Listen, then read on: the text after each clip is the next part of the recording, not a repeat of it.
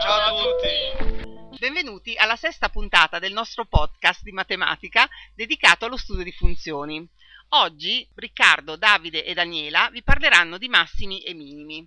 Come abbiamo detto nella prima puntata, una funzione può essere crescente o decrescente. Ma come facciamo a determinarlo? Consideriamo una funzione y uguale a f di x e un punto C appartenente al suo dominio.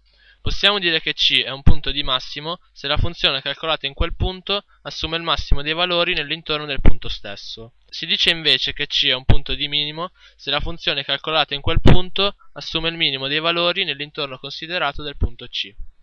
Ma come possiamo legare il calcolo dei massimi e dei minimi di una funzione con la sua derivata?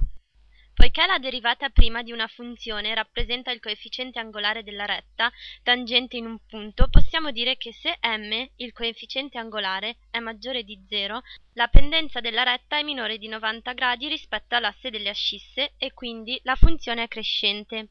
Al contrario, se m è minore di 0 e quindi la pendenza della retta è maggiore di 90 gradi, la funzione è decrescente. Se m è uguale a 0, la retta è parallela all'asse delle x e in corrispondenza ci sono dei punti detti stazionari. E quindi? Quindi, per studiare la crescenza e la decrescenza di una funzione dobbiamo analizzare il segno della sua derivata prima.